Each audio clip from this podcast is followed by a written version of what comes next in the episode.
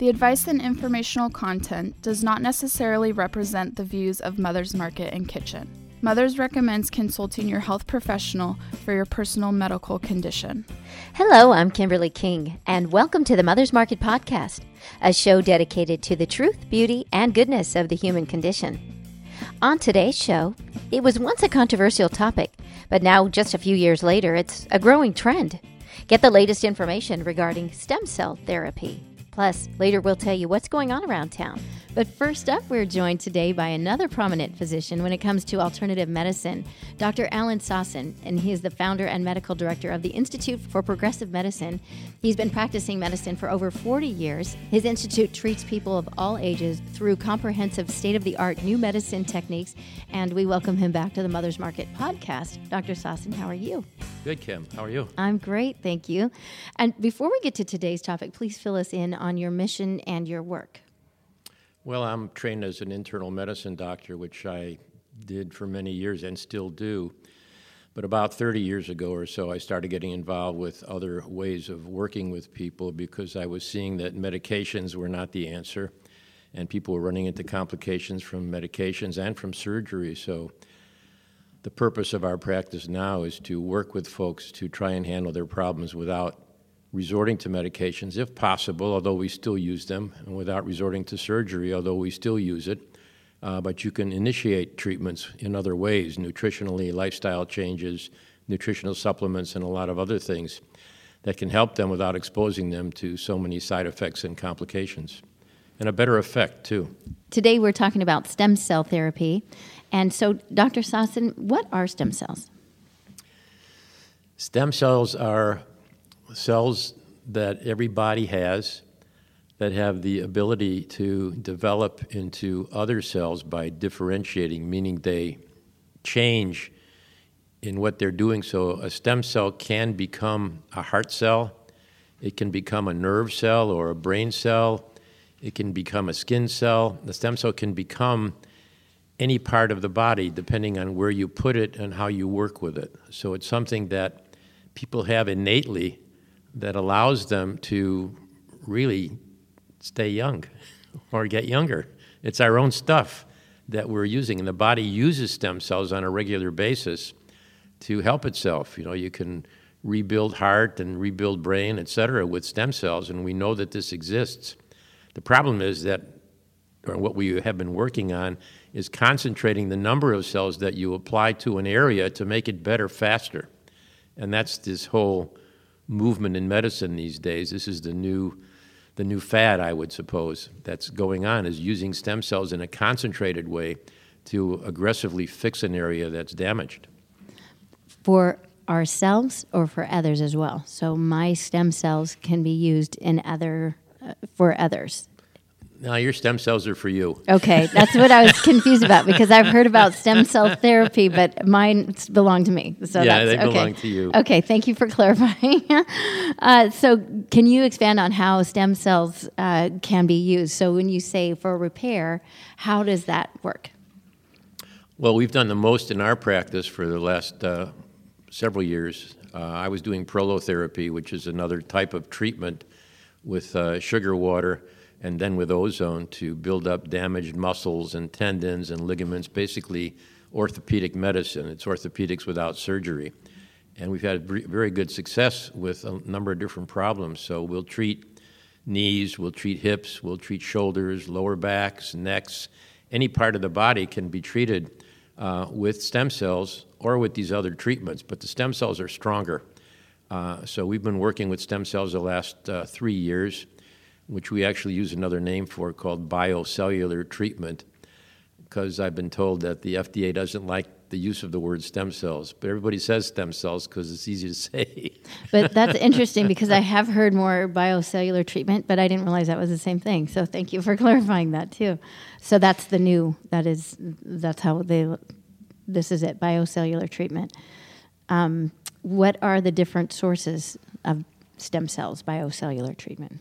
Well, the ones we use almost entirely are from the person's own body, which is called autologous. It means it's your own. Uh, and we extract that ourselves from fat. I have a lot of that to donate. Yeah, so you're good. Good. I, We can use you. Good, good. I'd like to read. Yes. okay. So we break down the fat with a like a needle or a cannula, and you extract it from the fat of the body, which is basically in the belly or in the flanks. So from women, we usually get it from the belly, or we, though we can get it from the flanks, and men we usually get it from the flank. All right. But we can get it from the belly. But flanks are better in guys. So you extract this fat, and then you don't use the fat part of it. You put what you've taken out into a centrifuge, which will separate the stem cells from the fat. And I'm going to use stem cells because biocellular is too difficult. Right. We'll So you with stem separate the stem cells, and then we combine them with platelet-rich plasma that we take from the same patient's blood, because platelets have growth factors in them. And dentists all know that because they're using, a lot of them are using uh, platelet-rich plasma to repair problems in gums. Uh, it's very effective.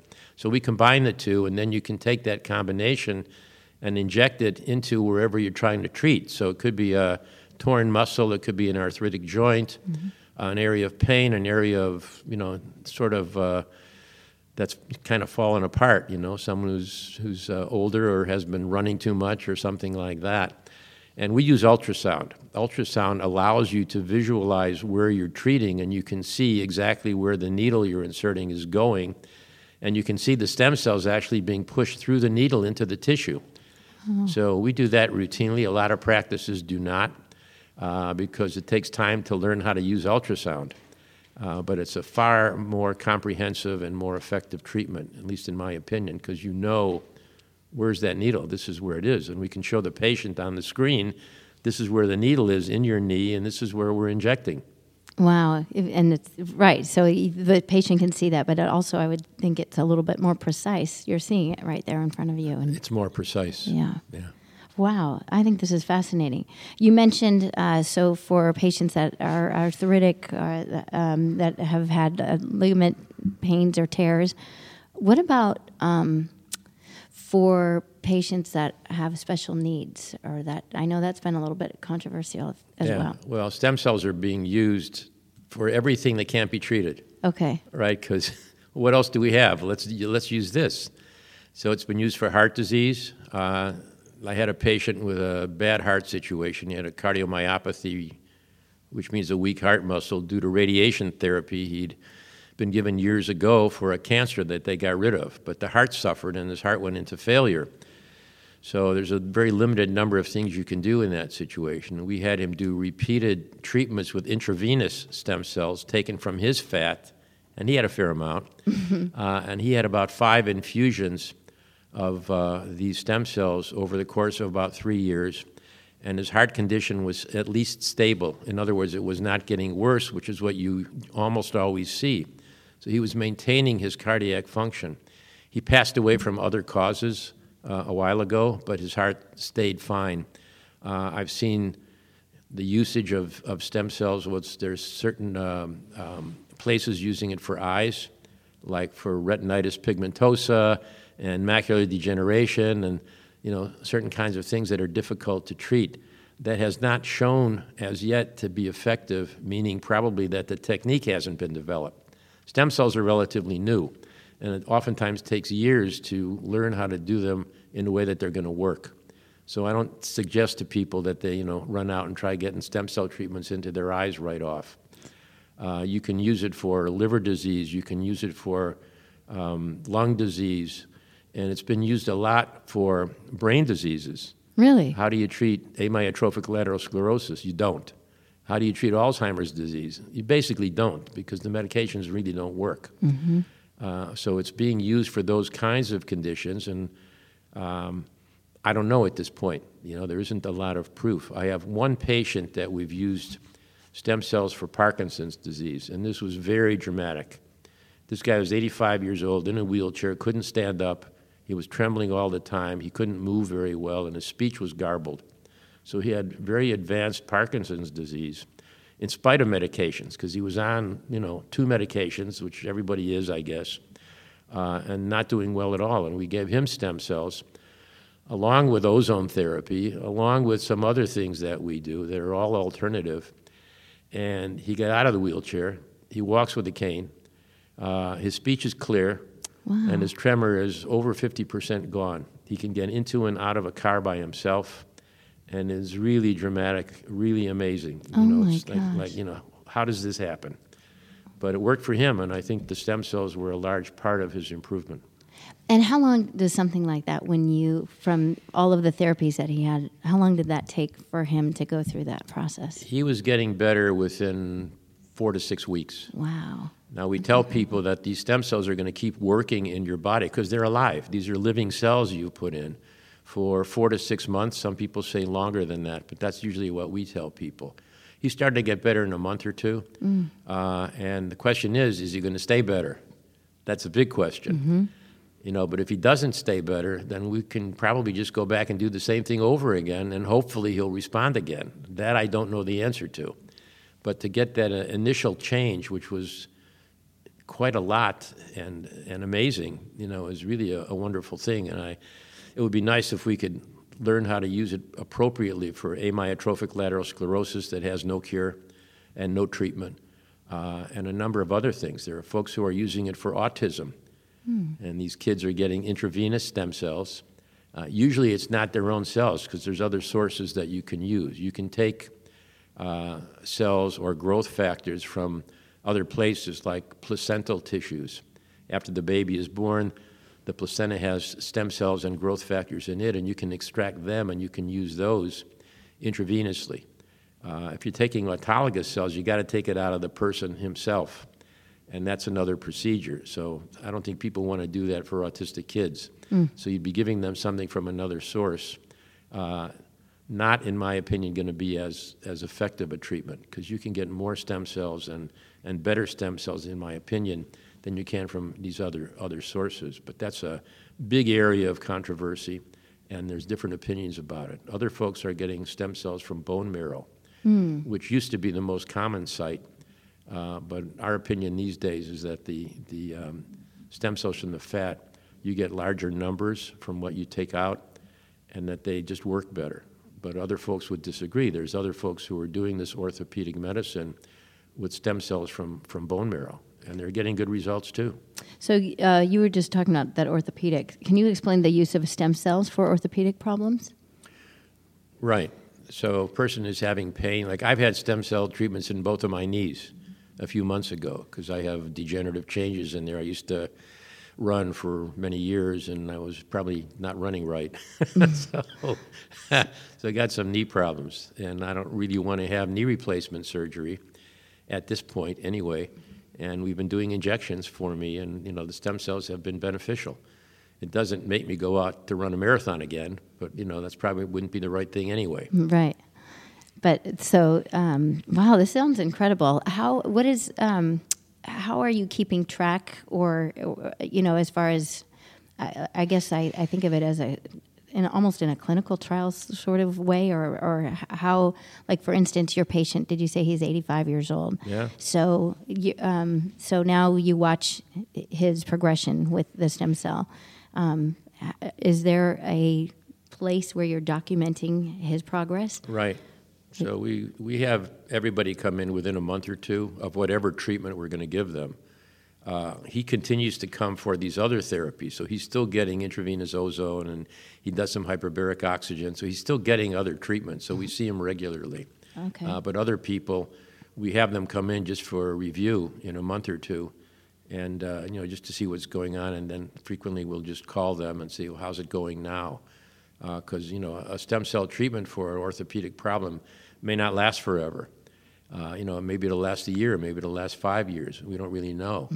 Uh, probably the most dramatic changes for orthopedic problems has been in low back pain, because low back pain is a big problem. Uh, a large percentage of people will get it at some time in their lives, maybe half the people, and it's going to be really hard to treat.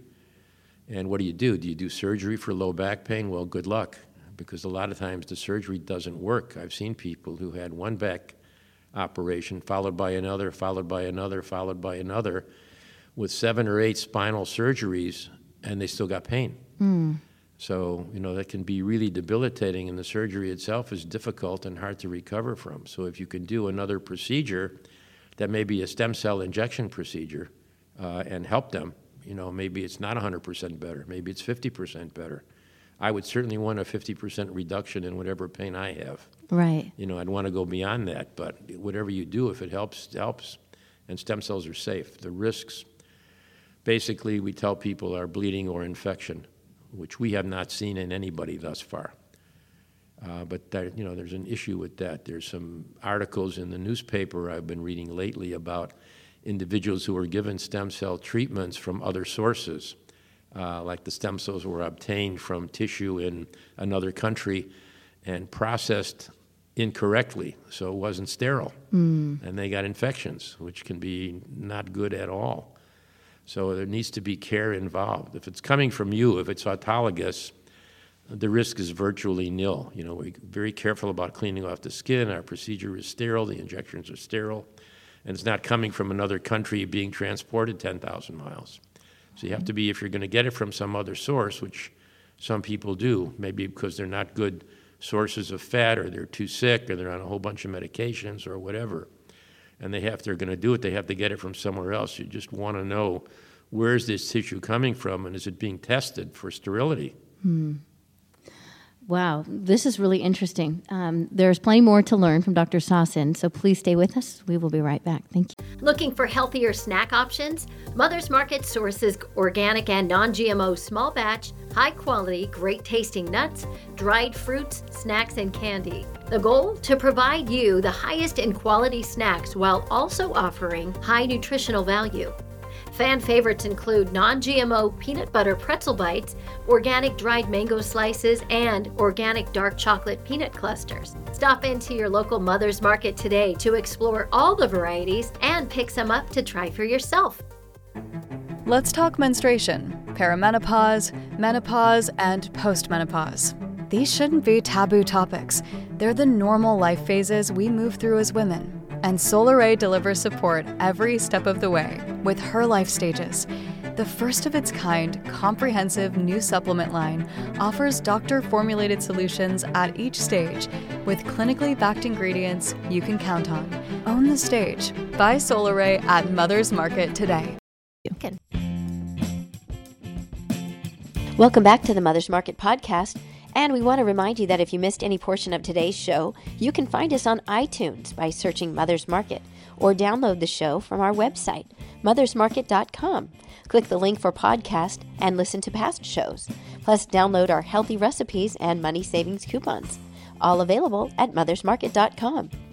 And now back to our interview with Dr. Sosin. And we're talking about the latest alternative and traditional therapies for heart disease. And, and Doctor, we have been talking about what leads up to heart disease and how what is happening in the area of heart disease. What do you practice in your alternative medicine for heart disease? What do you what is going on in your practice? Well, the lifestyle approach is by far the most important. I mean, that's the first thing you do. So you want to get the person on the right diet you want to get them into an exercise program that's a graded program. So if they can only walk for five minutes to start with, that's what you do. And the more they do this for a few weeks or longer than that, then they can get up to 10 minutes and 20 minutes and 30 minutes. So you want to get them in an exercise program that's not going to wipe them out and have them do something that they enjoy doing, like dancing or playing tennis or whatever, for a sufficient length of time, which should be at least two and a half hours a week altogether. So the exercise is really key. And those two things will help with the weight reduction that has to happen. And those two things, the lifestyle and the exercise, will handle the blood sugar and the obesity and the diabetes and these things that are coming up more and more for folks. Um, as far as medications go, I think if you can start reversing the factors that you're dealing with, then you can start reducing medication. If blood pressure has been high and they're on three blood pressure medications and you see it coming down, with the program, then you can start backing off on the blood pressure pills little by little, one by one. And some people can get off entirely. If a person's 50 pounds overweight and not exercising and he changes that around, he can get off those medications. He can even get off statin drugs frequently. The things we'll do after that, or sometimes if the patient is, is ill um, or is really interested, we'll do things like chelation therapy, which has been around for 50 years, where you're giving an intravenous treatment of vitamins and minerals, including magnesium. We use glutathione also. All these things will help the body, help the heart, help circulation, and you're also giving them these chemicals that will remove heavy metals from the body. So things like EDTA and DMPS, these are the names of the chemicals that will remove arsenic and lead and mercury and aluminum that we all have in our bodies to a certain degree. Some have more than others. But these heavy metals are thought to be involved in the development of heart disease and other conditions in the body. So you want to get them out as much as you can. And if you can give them vitamins and minerals at the same time, you're doing a few things at once. So we do a lot of chelation therapy. Usually it's once or twice a week for a series of about 30 treatments. And I've seen heart disease get better, and there's literature indicating that diabetics who have heart disease will have reduced incidence of cardiac events, heart attacks, by doing chelation therapy. So that's one group that should benefit from it. The other things we do, one I really like, is something called external counterpulsation therapy, where you're lying on a table and these inflatable cuffs are put around your legs and your thighs and your pelvis, and they are blown up with air to force blood out of the legs toward the heart. And it builds up collateral circulation in the heart. It also reduces resistance in the arteries of the body, and a loss of um, an increase in resistance or a loss of elasticity is one of the first things you see in the development of heart disease. So, counterpulsation therapy, I've been working with that for 20 years, and I've seen patients who had heart disease, who have chest pain, uh, even congestive heart failure has comp- improved a lot with counterpulsation therapy, usually combined with chelation. The thing about these treatments is they're so safe, uh, you can use them together, and oftentimes they're going to be more effective that way. So, how what makes your program so successful? You, you, you were just talking about how you combine both of these. Yeah, well, the combination of therapies is easy to do because they're both very, very safe. So you can use them together and get additional benefits at the same time instead of just doing one thing at a time. And there's another treatment we've been working with in the last few years which is ozone therapy. Everybody has heard about ozone therapy, and it's uh, very interesting because it's a powerful treatment.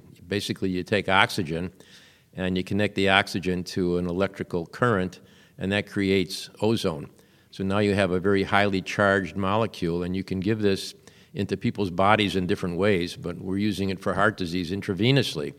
And that has the effect of reducing the inflammation uh, within the arteries of the body and it also provides energy. Ozone is an energy maker. So you can use ozone along with chelation, along with counterpulsation, along with everything else. And we always use a number of supplements that are heart friendly. So things like coenzyme Q10 and niacin that I mentioned will reduce cholesterol levels. And there L-carnitine. There's a few other items that are all beneficial for the cardiovascular system and very safe. You don't have to worry about statin type side effects with, with these supplements. We use them a lot and again, you're, you're saying they're safe, but they're all natural. Um, and you've been doing this, these kind of treatments. You've been with, you have been in practice with your alternative medicine for 30 years. Is that what? That's about right. Yeah. Yes. Yeah. And so you've seen great success with all with combining this. These yeah, you know, the success depends a lot on the patient's willingness. You know, if this is what the patient wants, this is what they decide to do the chance of it working is very great. If they don't really want to do it and if they won't commit to it, it's probably not going to happen. Mm-hmm. You know, it really de- requires determination, and the need for lifestyle change is, is essential.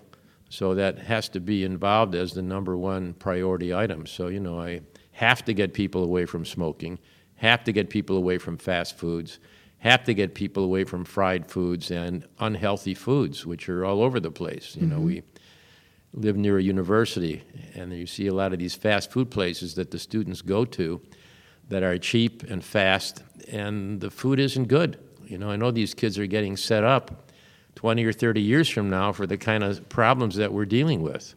Yeah, they're getting set up for failure, is really yeah. ultimately what's happening. Yeah. yeah. Um, you know, I have a question for you. With, um, with the usual medical approach, do you find and because you were in that practice before, uh, was and I'm not necessarily just asking you because I know where you've come from and what you're where what you're just saying with all of the treatment that you're offering.